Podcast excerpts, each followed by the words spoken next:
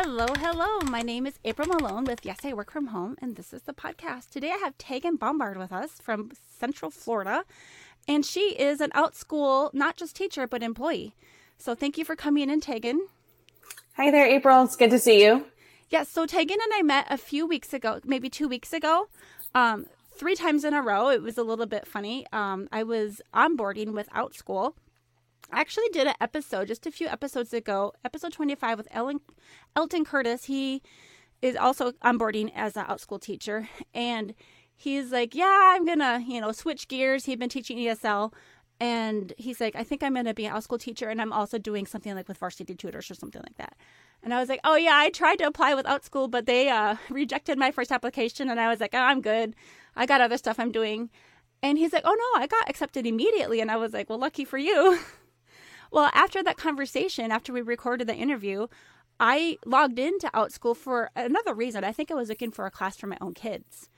And it was like, your application has been accepted. Do the background check now. And I was like, what? How many months has this been sitting here? My, it had been like seven months. Um, and so I was like, clicked and I submitted my background check and it was almost immediately accepted. And I've been in the onboarding process since. Um, I've taught a couple classes now. So Tegan was my what class was that? I think I took two in a row with you, and then we did. We did a classroom training session. That we did that one twice, um, and the online instructional strategies, which is a little step above that, where it's really focused on using Zoom and help using that Zoom to enhance your instruction. Right. So I was being a little like overkill, I guess, and decided that I didn't know what kind of class that online session was. I could tell that it was probably like one that you would answer questions, but I definitely didn't expect to be the only person twice. Mm-hmm. Um, so the first time, you know, Tegan went through her slideshow and, um, you know, went through like the general basics of, you know, the overview of all of the ways that things work. Um, and then since there wasn't really anyone else asking questions, I just kept asking them for our full, I don't know if it was 45 minutes or something mm-hmm. like that. And then I had signed up the next day thinking I'll just, you know, try to get a little bit more information. And she and I were again, I think the only people there that day. Yeah. And so we just went off script and I just kept asking questions. It was pretty wonderful. pretty pretty awesome that we're able to do that. So I'm basically going to reiterate a few of those questions today because I know that there may be questions that other people have mm-hmm. about Outschool. Um, but why don't you tell us first what your role is now?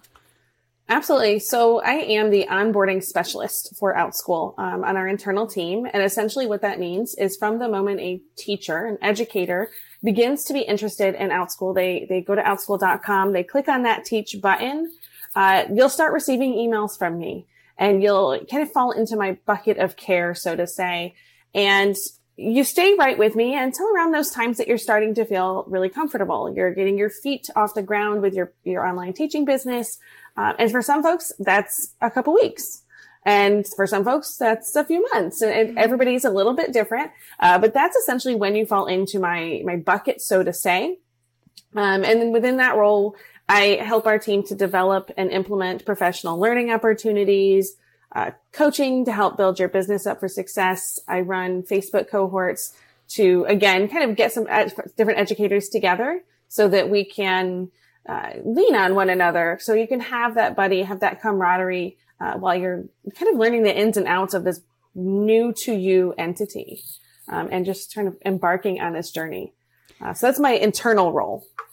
How many people are in that same role that you are? That sounds like a lot of people. I am the only one. So I am the only onboarding specialist. Um, my team is, I, I, do lead a few contractors that usually help out with those trainings. Uh, so some of the live trainings they help out with as well. Uh, but I am the only onboarding specialist for the company. Uh, I met you both of those days. Actually, you weren't. You usually don't even run those classes at all. No. So, um, you were.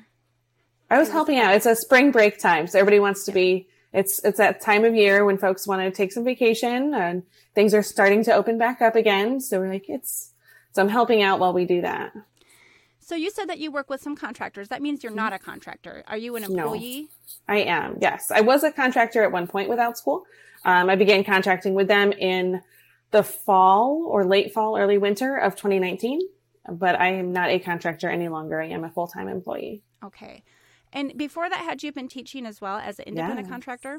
Yeah. So I started with Outschool in June of 2017. Uh, my family and I had just sold our house in Georgia, moved to Florida. I saw an ad on Facebook thinking this is not legitimate. Uh, what is this? It was a brand new thing at that point. Um, our application process was quite different. At that time, you had to have a phone call. So you would send in, you know, you'd inquire uh, about teaching at Outschool. Um, and the person I actually spoke with, Laura Forty, is still an Outschool employee. Uh, so I got to chat with her on the phone way back when. And I was so afraid. Um, it took me a few months to really get myself to the point of teaching comfortably. Mm-hmm. Um, and I would say I was still, I was still in a brick and mortar classroom. So it was about six months for me to really truly be comfortable with what I was doing. Um, and we had the luxury of kind of taking our time with that. Were you teaching um, in the classroom and then intending on switching out or looking for something different? Or is it something that kind of fell into your lap and you just transitioned? I did both actually for an, for a couple years. Uh, so I was using it mostly as a, a, side job. I taught in the evenings and I taught on weekends to supplement our income. Uh, because as teachers, you know, most teachers do not have a very high income there. So I was teaching, especially here in Florida. So I was teaching to supplement that. Um, and my hope was to continue and to continue growing that. And I wanted to teach on the platform full time. It was just one of those, um, when do you make that leap? Uh, you know, as the health insurance provider for the family, as the, you know, financial aspects, where I have two children, um, that's a big leap, a mm-hmm. very big leap, which is why I went into contracting. Um, and just always, I never took that full time leap, um, just out of a, a, my own fear, I think. Yeah. Story is actually really similar to mine in, except for I went into the ESL teaching. Um, and you went straight to Outschool. And I had been hearing through the rumor mill, you know, a lot of mm-hmm. um, teachers online are always trying to recruit people to their other companies because there's usually some sort of onboarding um, promotion for you know bringing people in and being that recruiting referring uh, teacher um, it can get a little spammy at times and that's actually how i also found out about VIPKid is an ad I, I didn't hear it from another teacher it was exactly what you said i'm like what's this orange thing you know and um, within a week i was hired and started teaching immediately um, yeah. So, what did you teach back in the day? Like, let's go back to brick and mortar classroom. Gotcha. What did you do there? So, I am an elementary teacher um, by by my degree, by my certifications. Um, mostly, I focused on literacy instruction and predominantly in low socioeconomic areas, okay. um, where I worked with the lear- students who could not pass assessments, pass state assessments, mm-hmm. is my general area of expertise. Right. Um, so working with struggling readers. Um, what age limit mine. or age level limit? Typically level? third, yeah, third to fifth uh, is okay. my age group that I usually have worked with in brick and mortar. I've taught every other grade, um, but third through fifth is my my general area of specialty. Got it. And is that what you went straight to teaching, or did you like branch out and try anything obscure? Um, I no, yes and no. So I do pretty when I you know with teaching on Outschool, I kind of stuck to what I, I knew. Um, I was also embarking on homeschooling my children at that point as well, at least right. my oldest one. Mm-hmm. So I did a kind of a, a, good mix of what I knew uh, in the classroom and, and, kind of what I was already doing. But then I, I loved the fact that I could explore activities that a traditional setting would not allow me to explore um, and do some of the instruction that a traditional test driven standardized type of format is not going to necessarily allow. Um, and so I, I broke off from that quite a bit. Uh, initially, I had started in my comfort zone, and then I did break off and do some pretty uh, different things. I feel like just as a um, service to anyone who might be listening who is not familiar with Outschool, could you go ahead and just kind of sum up what it is in a nutshell and who uh, who teaches for Outschool? Absolutely. So Outschool is an online learning platform where teachers create unique content uh, and unique learning experiences that they get to share with learners around the world we are not and uh, we are not a school. Uh, it's easy sometimes to say what we are not. We are not a school. uh, we are a, just that online platform for teachers to host their unique classes, their own content. Um, I kind of like to refer to us as the Etsy of education or the uh, the Airbnb of education, so to say. Mm-hmm. That is what we do. Um, so we are, and with that, I think we don't have a lot of restrictions. You know, it's a place where educators can come and really be free to be outside of the box. And we really embrace that outside of the box, box aspect. And then, uh, do you require any kind of certification for your teachers? We do not. So our educators on OutSchool do not have to have any sort of certification. We are a global company. And so because of that, with certifications varying from state to state and country to country, uh, that would just not be something that would be feasible. Uh, we do require an expertise. Mm-hmm. So that can be interpreted in a few different ways. Sometimes we think of a certification as a level of expertise. Sometimes people think of a degree as a level of expertise.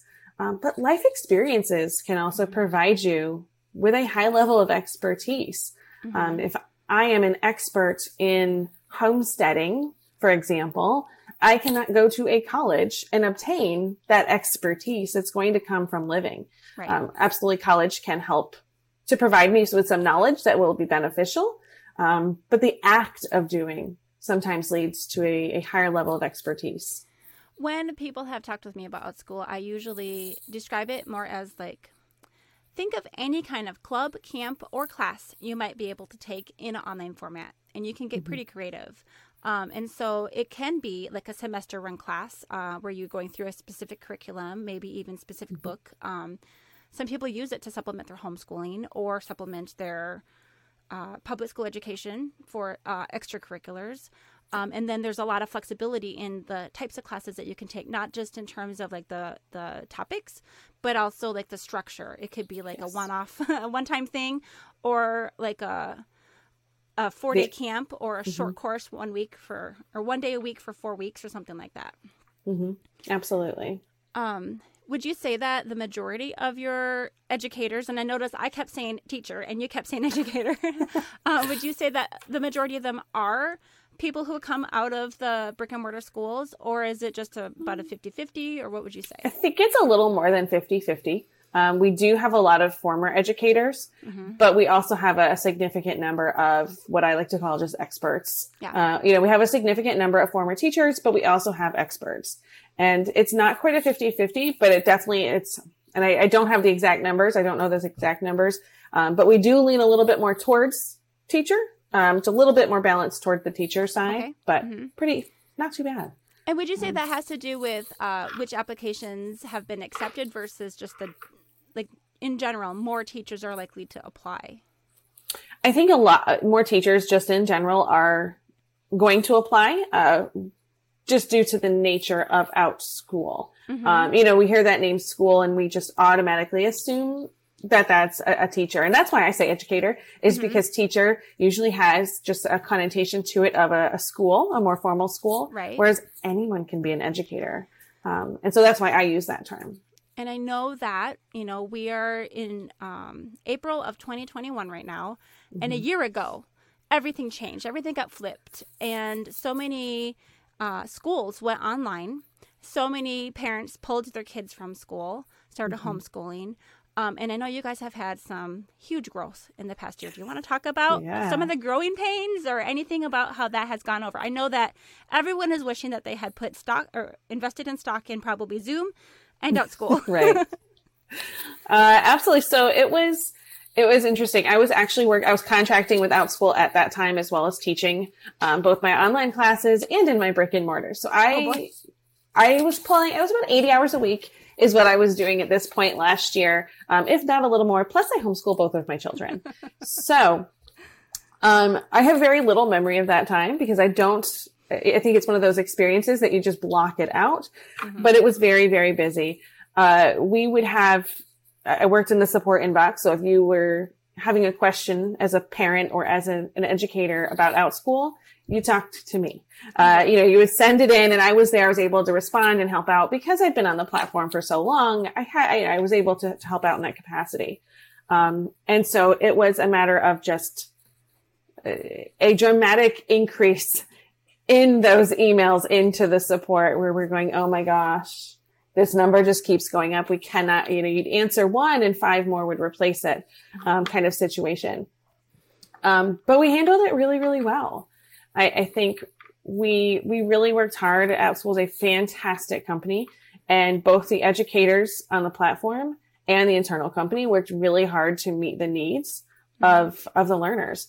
Uh, we immediately op- create, you know, ha- opened up our .org, our not-for-profit um, side of OutSchool, and we're able to provide learners in the United States whose schools had closed with free classes. Really? Um, something, mm-hmm, something that we are still running today. So any learners in schools in the United States, it's not international at this time. That one is just in the United States can receive free classes. I believe right now it's $300 worth of free classes for learners that have been impacted by school closures. Um, wow.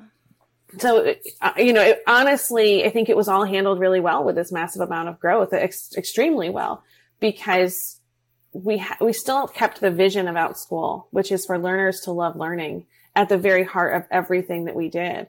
And it wasn't necessarily about, oh gosh, what do we do to manage this? It was how do we keep that vision intact and still manage this? Like that was still at the forefront.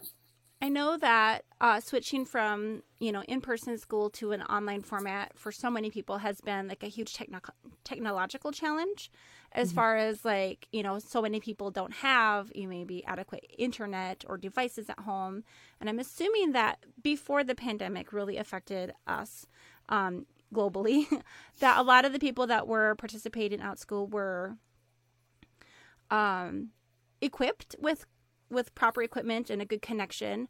Did you notice uh, a change as soon as, like, say, mid March when everything started to switch? Um, I think the biggest change that we noticed, and we haven't done a full run of of too many things. We do have a lot of learners that join from a tablet mm-hmm. or some sort of non-computer device, yeah. mm-hmm. um, and that can have obviously an impact on you know some participation. But because of the nature of Outschool classes being highly engaging and highly interactive, it doesn't lend to a negative experience. Um, Chromebooks, though, we have seen again, that's another one that we see a little bit more because as schools close, what device do they send home with their learners that don't have one at home? A Chromebook. Yes. Because those are inexpensive that, you know, school districts can purchase in the masses. Yes. Um, so that is what we do see. Uh, however, again, I'm going to kind of go back to our .org, our, our not-for-profit we've actually provided through that a grant this past summer um, to help provide learners with devices. So uh, we had a number of schools apply, and I believe we issued that grant um, back in I want to say it was November or December. Um, I was on the committee to help review those applications, and we had awesome. some amazing applicants from around the country of small organizations that were working to help bridge that gap um, in terms of academic access, technological as, um, access, and things like that. So we, we, we did work recognizing that exact concern. Uh, we did recognize that and work to do what we could. When you said $300, was that per student or per school? It is per family. Okay. So it is per family. And they need to be enrolled in a school that is qualified under that program? So they need to be, um, and again, I'm not, I'm I believe the qualifications there. It's just that they have to be in a United States school district that has been impacted. So when they register, they do have to let know, um, let us know what is the school district that they're coming from, um, so that we can just kind of have that verification there. Interesting. Um, but most schools, I'm not really sure if there have been any that have not been impacted right. oh by school goodness. closures at this point. So right, right. Yeah, our family has been impacted. We had all three kids in our online school. Um, it was a charter uh, in person, about three miles from here. And we had all three kids move to online. And then December, I think January, I finally, on our 100th day of school, I looked at my two oldest kids. I had talked with the principal earlier that week, and she said, Yeah, the funding that we get per mm-hmm. student, per head, um, that basically stops at the 100th yep, day. that's the, uh, the FTE like, okay, is what they call really that. Good day for me the full time enrollment. Um, at, right. And so I kept my baby girl in her mm-hmm. kindergarten class. They only see her teacher for about five to 10 minutes a day. Um, otherwise, it's mm-hmm. just, you know, worksheets and videos and me teaching her. Um, she was a half day kid. So I think the other full day kids would have two short meetings. Um, but that teacher is trying to manage a classroom with, I think in the afternoon, she has like 28 kids or something like that in there. So um, I don't blame her, but we're definitely not having the full kindergarten experience that we imagined for our little girl. So back to June, um, when I put my application in, I did. Mm-hmm. I think I don't know if you're still doing it now, but I had to do like a practice test, like or like a practice. Mm-hmm. I think it was like a five minute video of me teaching a class, and or pretending to teach a class. and I chose to do something about Zoom tools, like some of the annotation tools that you have, um, and how you can change uh, from writing to drawing to draw lines and you know text and colors and things like that.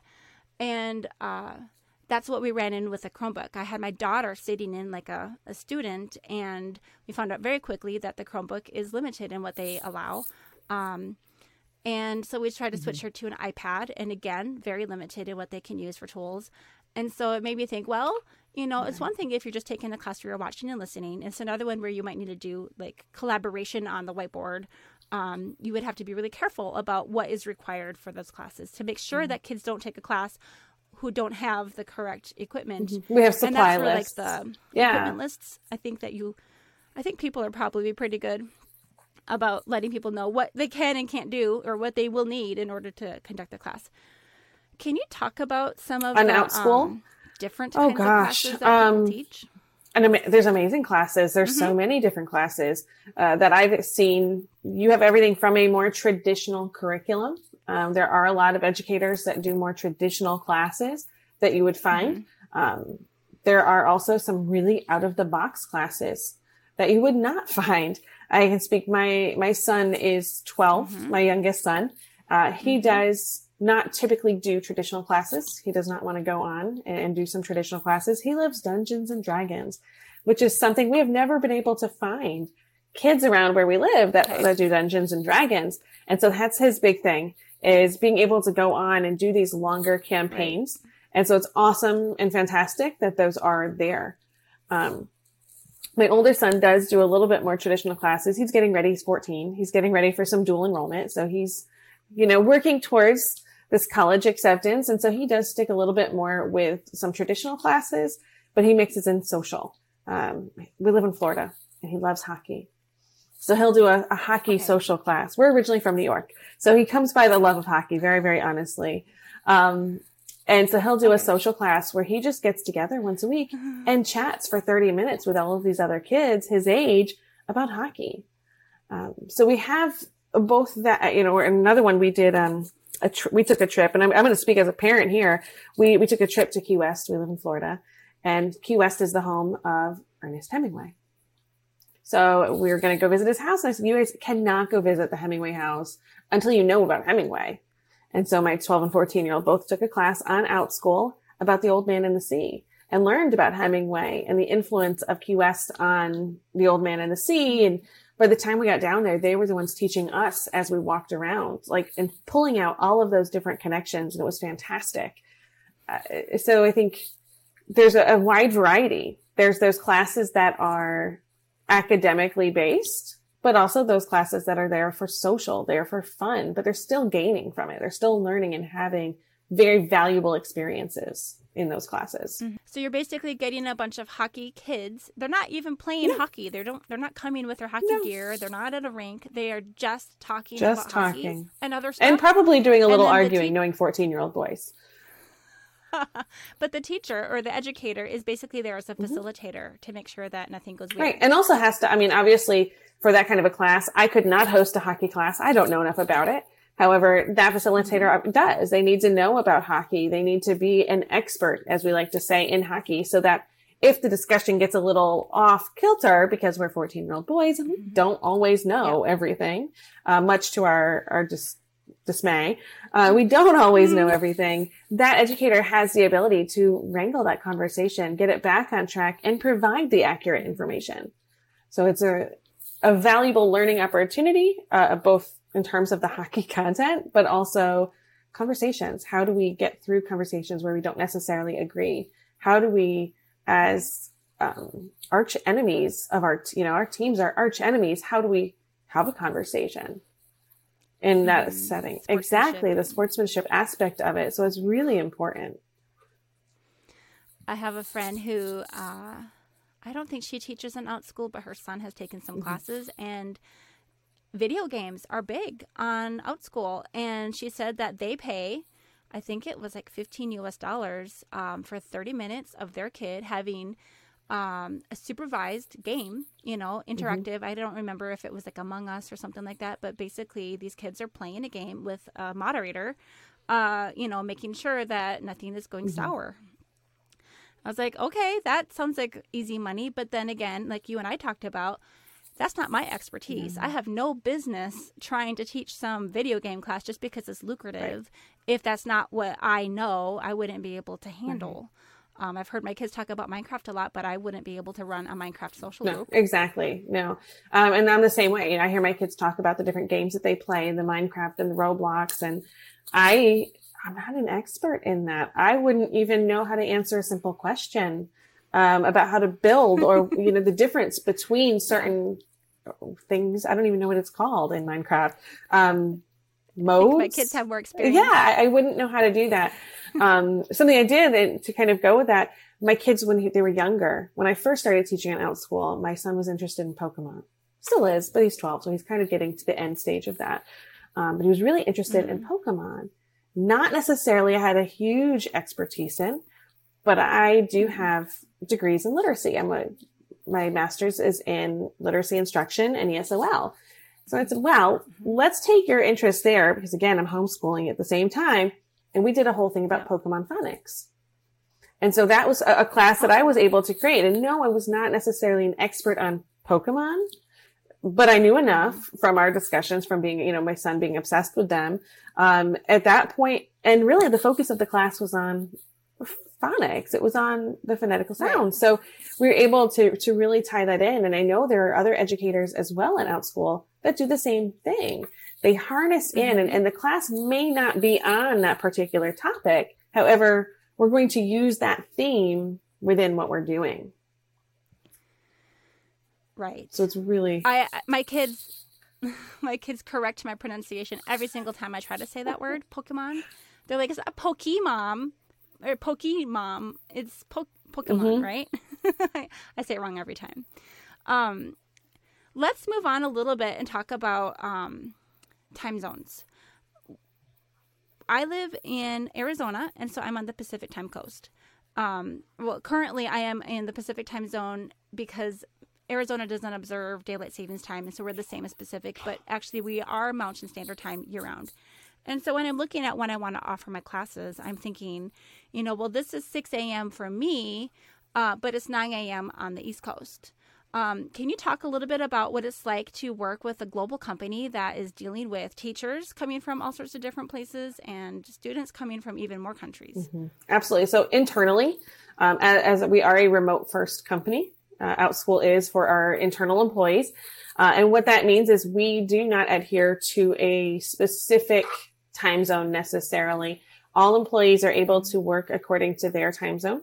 Um, so for me, I'm on the East Coast. I work East Coast time zone. I am uh, something that we have done as a company is all of our meetings are set between certain hours of the day so that they are at appropriate times for all of the different time zones that we're in. Um, and is everyone that's an employee coming from the States or North America? Uh, the United States and Canada is where we are based in.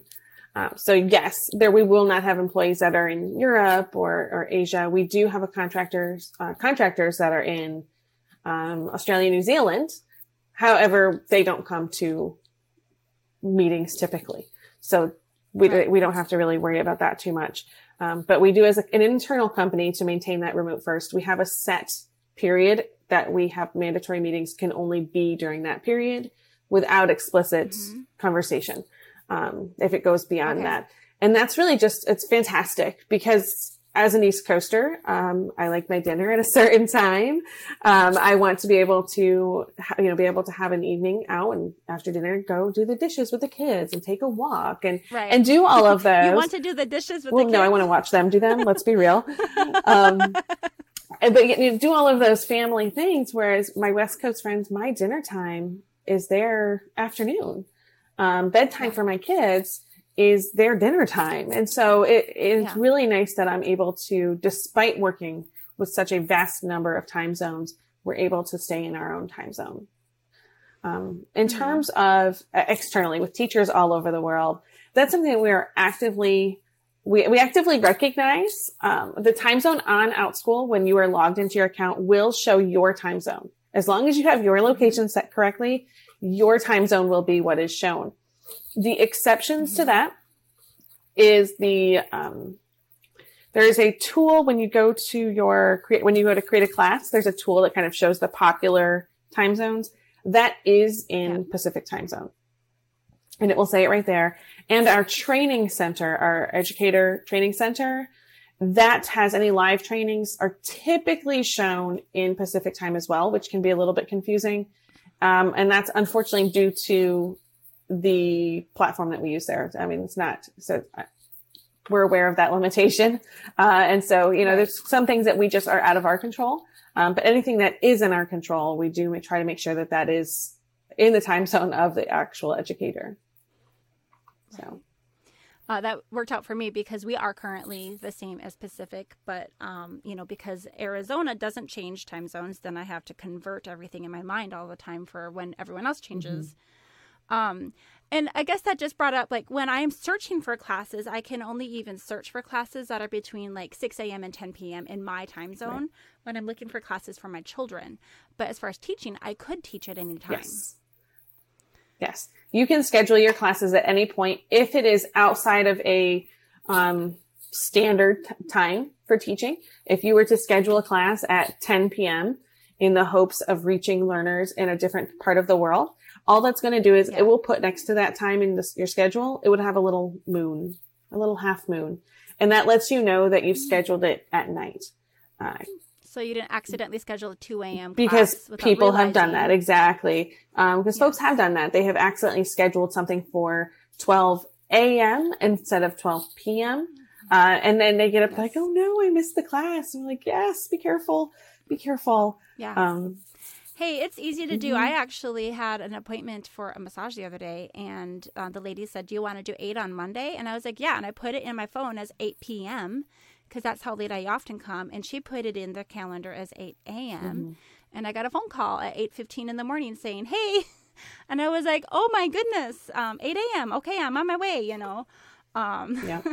So it's easy, you know, even though I'm very aware of time zones, I've been working on um, Beijing time for the last three years. Um, and so because of that, I am thinking, well, maybe when I finish teaching my ESL classes, I could hop in and do some Outschool classes. Um, but that actually limits me. You know, at 6 a.m., most East Coast kids are not going to be interested in taking a class. I mean, West Coast, because right. East Coast kids, you know, 9 a.m., that might be a good time, but 6 a.m., not so much, um, unless you're family has a very different schedule than our family. We are not morning people, yeah. except for I have to be. Um, but that would basically at 6 a.m. would be 2 p.m. Mm-hmm. in the UK or Europe or um, you know different parts of wherever. Exactly.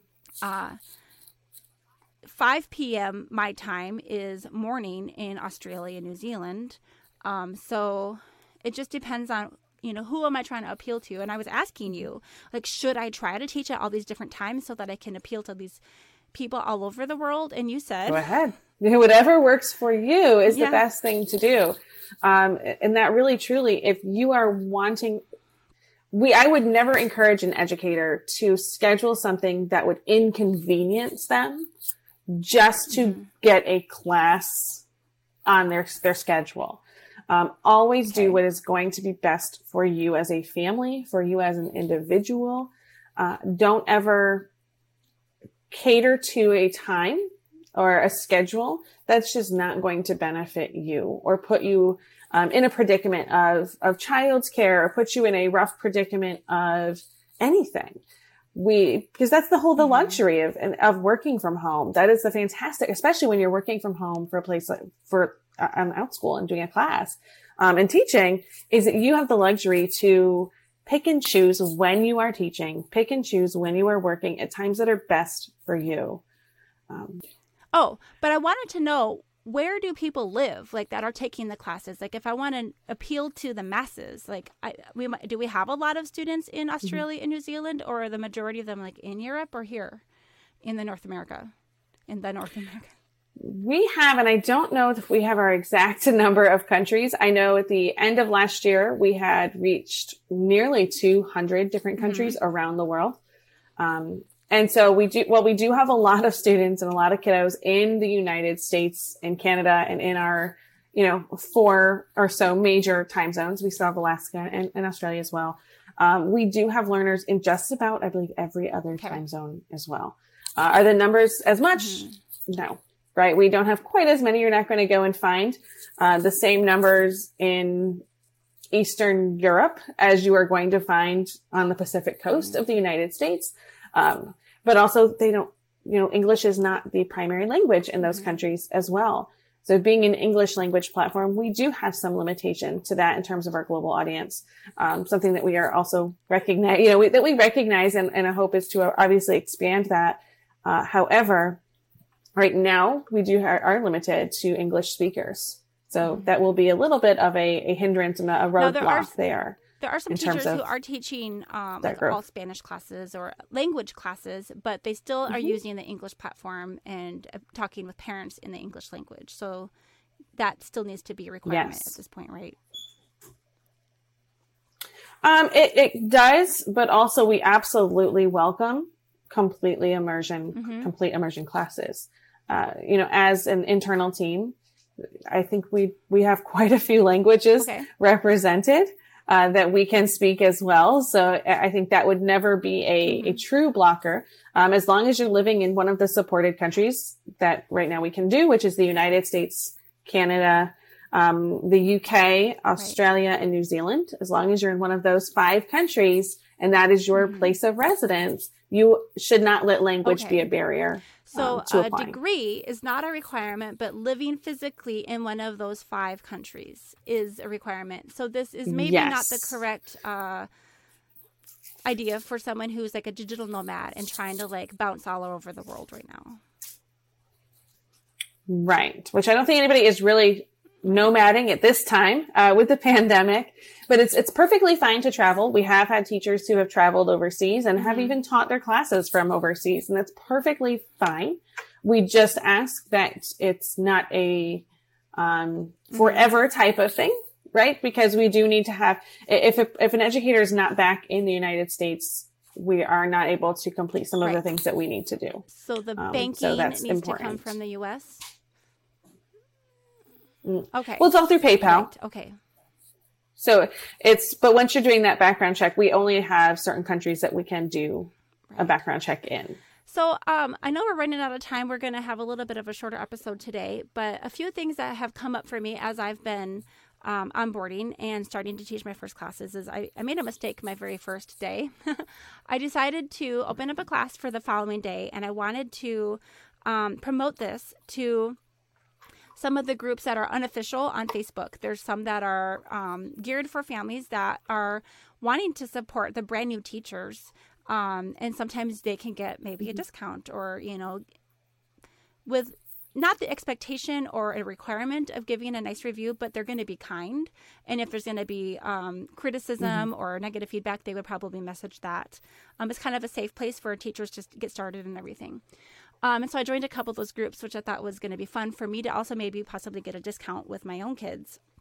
Well, I promoted my, you know, classes I had set up for like the following day. I had, I think, three or four different times. And what I didn't realize as a new teacher was that if I didn't have any enrollment in those classes with um, 24 hours out, they would all be canceled. And so throughout the day, I kept mm-hmm. getting an email saying, right. Your class has been canceled. Your class has been canceled. And I was like, Oh, I was hoping to get some last minute people, you know? Um, so that was a little bit of my learning curve. um, are there any things that you've seen people that um, seen people do that might kind of hinder their opportunity to get started, or um, any things that would be really good for a successful start? Right. So uh, sometimes we look to other people and we see the success that someone else is having. And again, like I said earlier, it happens at different time periods. Everyone, you know, that getting their feet off the ground happens. It can happen in a week for one person three weeks for another, six months for someone else, right? Everyone is very, very different. But sometimes we gravitate towards those people that were very successful very, very quickly, um, whether they truly were or they're telling us that they were. Um, sometimes it's hard to tell the difference.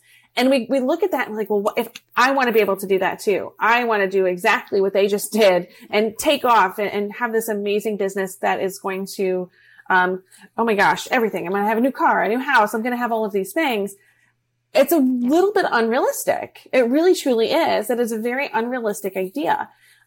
And so I think the best thing that a new educator can do is accept that and, and be comfortable with their pace. Um, like you were mentioning that they were canceling, you are welcome. And we definitely would say uncancel those classes if you yep. are okay with it. You know, if there yep. is even one learner. So we do ask the educators give a minimum of 24 hours notice to any families that are enrolled if they're going to cancel. So if you are uncanceling a class, we'll say 23 hours ahead, at that point you are basically promising anyone who enrolls, yep. I will teach this class. Mm-hmm. It will happen. Um, because that's a poor experience for those kids. Imagine being, you know, you've got kids, they are so excited about this class and now it's an hour beforehand and they're not going to be able to take or it. They've already or mom and dad had supplies. enrolled them. They've already got the supplies. Exactly. Or maybe it was a class because the parent, you know, mom and dad have a meeting and they needed something for that hour and now they don't have it. Uh, you never, you just don't know. So I would absolutely say to do, to uncancel those classes and be open to teaching below that minimum yep. number of learners. I, um, I, and I think yeah, that would be fantastic because even our most successful educators have mm-hmm. taught below their minimum. Just to get started, especially, and to get ratings. I mean, reviews and ratings. Mm-hmm. And by the way, if you ever are reviewing uh, online teacher, please be kind. You know, um, you can be honest. That's totally fine. But that private uh, message is is really going to be appreciated um, because a negative review can really, really, really impact their future um, teaching ability. And they might have just been having like some technical Absolutely. issues or a rough day. Um, so far, we have. Oh, go ahead.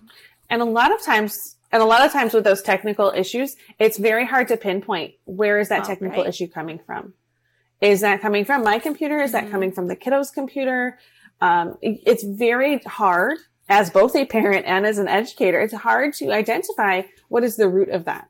So, I mean, really the instruction is what should be included within mm-hmm. the review, not the, any sort of technical issue, because again, we just don't know where that's coming from. as far as like who's successful, I know that there's a lot to do with personality and like an online presence. You know, some people just are really, you know, gregarious and, you know, charismatic in their like expression and engaging. Um, and so even though mm-hmm. one person teaches, you know, I, I know that there are people that are doing stock market classes and are wildly successful in that and then I see other people trying to open them up, and I'm like, that person doesn't seem like they have the demeanor to really be able to pull off that huge class mm-hmm. like these other people are doing. Um, my kids have taken a juggling class. Mm-hmm. The lady was very mild mannered, but it was a good experience. Um, we had one that they took. It was a, mm-hmm. uh, what do you call it? An escape room. And that lady was like wearing a costume. She had a mm-hmm. wig on and she was like actually like a game show host. It was very engaging. And the kids were like yelling out their answers. It was so fun. Um, and then I have a, a, kiddo who's taking a coding class and it's very systematic, um, asking really good questions. And we've got some, you know, people who are not, um, English is not their first language in that class and it's going really well. So I feel mm-hmm. like. That's the joy though, is you don't have to be doing what is it, the TPR? I think, especially coming from VIPKid, that's what you have to, you do not have to do that on OutSchool. Um, you know, that will be a great thing for some families and other families right. are like, I don't want that. Uh, mm-hmm. just be and you. I'm sure that's just, difficult just for some people you. who are coming out of teaching ESL and having those like requirements if you must be, you know, using your hands a lot. And other people are just like, oh, please don't, mm-hmm. please don't. Hey, uh, Tegan, I know you need a run. Do you have any last words you'd like to share with anyone who might be embarking on working from home or interested in OutSchool? Uh, just in terms of working from home, I think the best thing is to, to really find your balance. Uh, you know, a year ago, I would not have been able to sustain having and juggling all of these different things. So you have to be able to find your balance between your work, your life, um, and, and, everything else that you have going on. But in terms of OutSchool, I just encourage everybody to to check out OutSchool. We've got some exciting news that's coming forth today. So uh, really exciting news coming forth. So be sure to kind of check that out. Uh, in terms of some some funding and some exciting things that are coming down the pipeline for for educators for the platform in general. Um, but to to check us out, whether it's for classes for your kids, if you're interested in teaching, we would love to see what you, you know, to have you and to, to have some awesome new classes up on the platform. Because uh, it really can be a fantastic opportunity for educators and learners both. Uh, so be really awesome. Well, thank you so much, Tegan, and on and on and on and on about this. We've already talked about it for three hours in the past, but I'm going to let you go. um, thank you so much for sharing this time with me. Appreciate it. Absolutely. Yes. Thanks All right. for well, having this me, has been April Malone with Yes I Work From Home and Tegan Bombard, and we'll see you next time. Thank you. Bye there. So Tegan needed to sneak out, and that's cool. I wanted to just chat a minute about what my experience has been like teaching at Outschool, and it has been positive so far. I've actually only taught one class, but I have about five in the works. And if anyone is interested in checking out Outschool, there is a thing, and I feel like um, it can be a little spammy um, at times. I, I think I alluded to this earlier, but sometimes people are like, join my class, but use my link because then you can get, you know, $20 credit and I get $20 credit. Or, you know, join Outschool as a teacher, but use my link because um, if I recruit you or if I'm the referring teacher for you, then um, I will get something out of it. And that is true. Like if you are interested in Outschool, I would be happy to sit down and have a conversation with you on Zoom. We talk for an hour about it. I would be happy to talk about what my application process was like. Um, I talked a little bit about how my application was originally rejected and then it was accepted. And we didn't get into that earlier, but um, Tegan told me when we met uh, a couple weeks ago that what happened is they had a huge flood of applications like an enormous number of applications over the summer. Um, she didn't mention how much they grew, but they grew probably more than 10 times um, from what they had been, you know, a year ago.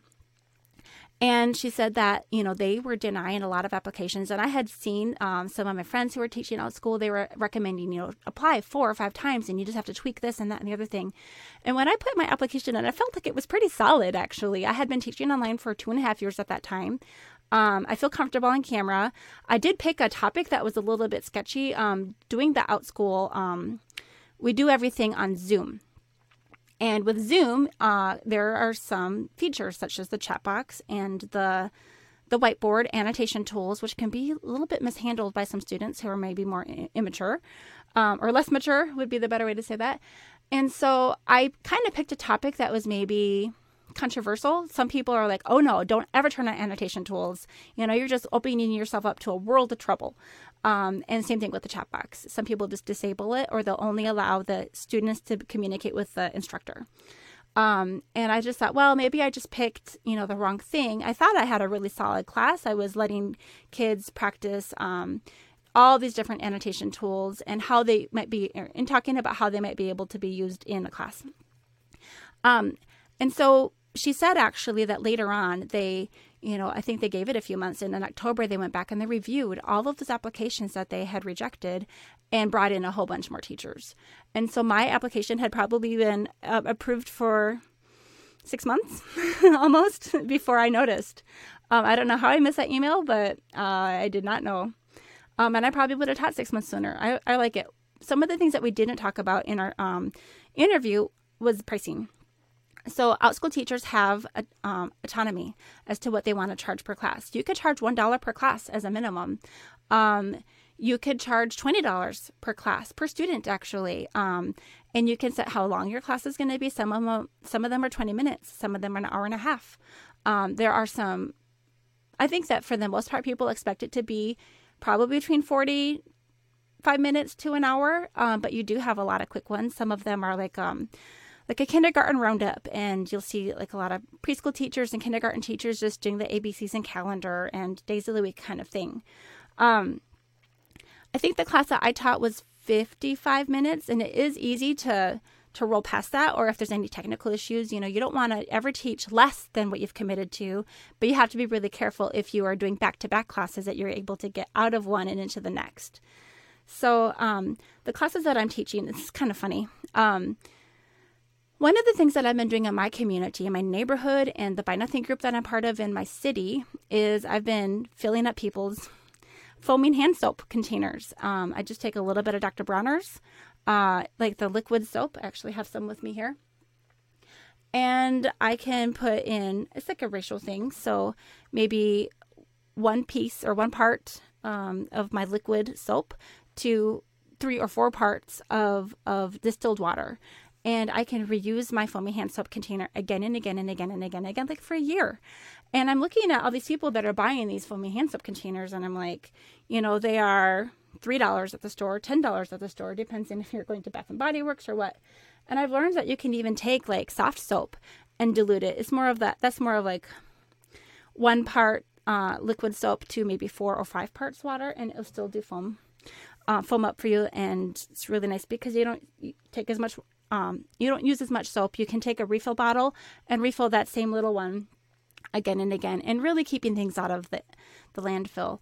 Um, some of the other things, and that was actually really a really about the conversation about reducing and reusing before recycling. Um, we do have like a recycling crisis right now, um, especially here in the States. You know, we had contracted with China that they would buy our plastic recycling and they were taking it and bringing it back into the factories and making new plastic things. And I think it was like 2019 perhaps that all kind of fell apart and they are not wanting to buy our plastic anymore and so you know we faithfully put our things into the recycling bin um, where I live, we all are issued a recycling bin um, for our household, and we can bring it's huge. It's as big as our trash can.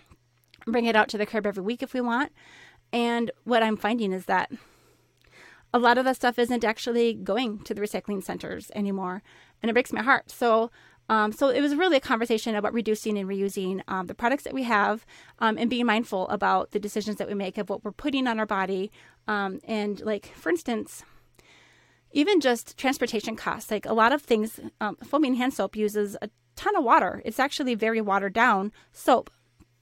And I said, what you're basically paying for is them to ship water around where you can buy a gallon of water um, or distill your own water, actually, you know, that's locally sourced. And so you're not paying these huge shipping costs for just water. Um, another class I want to teach is about charcuterie boards. And I hope I said that correctly. I'm going to have to really nail it down before I actually do the class. But uh, my family, we've been focusing on making like um, basically a tray or a platter or a cutting board full of you know fruits and vegetables and meats and cheeses and crackers and things like that. And that class is going to be talking about it being artistic and you know weighing the the board with um, texture and color and and size and shape and not you know just focusing everything in one area not putting all the blueberries and um, grapes in the same area but to kind of you know spread it out so i'm actually looking forward to that one and i might even offer it as a class a club and a camp so the way a camp works is it's like maybe say four sessions or five sessions or seven sessions but in a very short um, succession usually one day every week or what am i saying that would be more like Monday, Tuesday, Wednesday, Thursday, Friday, like a five day class, five days in a row, and then you're done. Um, a short class would be maybe one or two sessions, um, actually, like two, three, or four sessions, but maybe one class meeting per week. Um, then there's like the I mentioned earlier the one-time class, which like when my kids took this juggling class, they actually it was kind of a craft class where they figured out how to cut open tennis balls, fill them with rice, you know, and then they covered them with duct tape and balloons to hold it all together. And it was a one-time thing, and then they took about 30 minutes to do the the craft part of it to learn how to make their own juggling balls, and then the other 20 minutes or so was practicing juggling um, for the very first time. So not a lot of expectation of, you know, mastering it. And the reason this lady was offering the one-time class is because she wanted people to enroll in her ongoing class of, you know, juggling practice or it was like a semester long type thing. Um, so a lot of times these one-time classes might be an opportunity for you to be able to meet a teacher and see if it's something that, you know, you might like. So one of the reasons I wanted to bring Tegan in today is not only is something like OutSchool, and there are other platforms that do teach um, your children online, um, online schools and things too. But this one is um, so open. You can you can really meet the needs of your family, and and if you're looking for academics and you're looking for a structure that you're going to have every single day, that's out there. But if you just want some fun or supplement, um, do something like on Saturday or something like that, that's also out there. Um, another class I wanted to teach, let me think. Oh, I've got my melodica here. Um, a melodica is like a piano and like a recorder. So basically, you put your mouth on this little mouthpiece, or they sometimes have a tube, um, and then you can play the keyboard like you would um, a piano. And I guess this is just trying to show that there's the sky's the limit. Like you definitely could have. I'm talking. I'm going to be teaching some intro reading classes. One of the things that has come up for me though is the curriculum that I wanted to use, the books that I wanted to use. I need to get permission from the publisher because I did not write those books.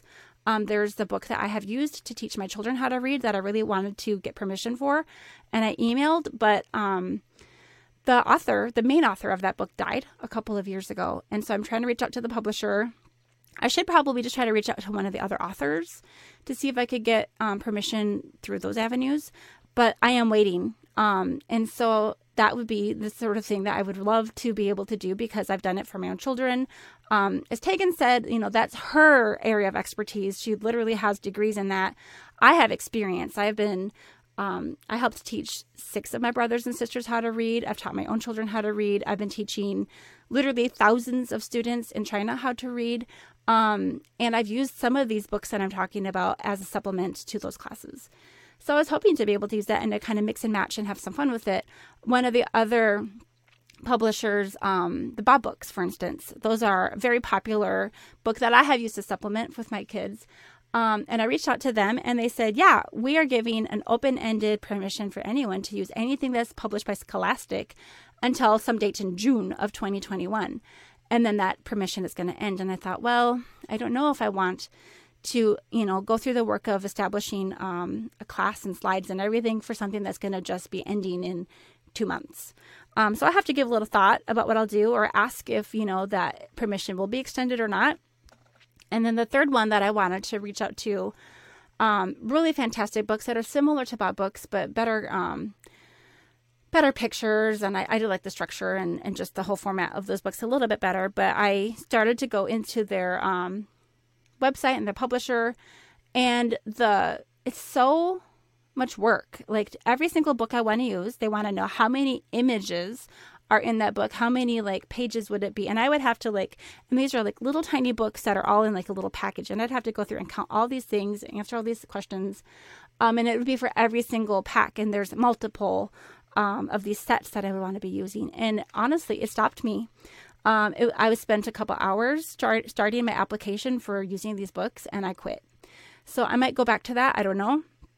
Um, but when I talked to Tegan, I was telling her the story, and she's like, "Yeah, that's why it's best to just design your own." So, um, but again, that is not my area of expertise, and so I don't feel as qualified to just develop my own phonics program when I've already found, you know, a curriculum, found curriculum that worked well, curricula that worked well I'm trying to think if there's any other. I have lots of ideas of classes that I would like to teach, and they're very eclectic.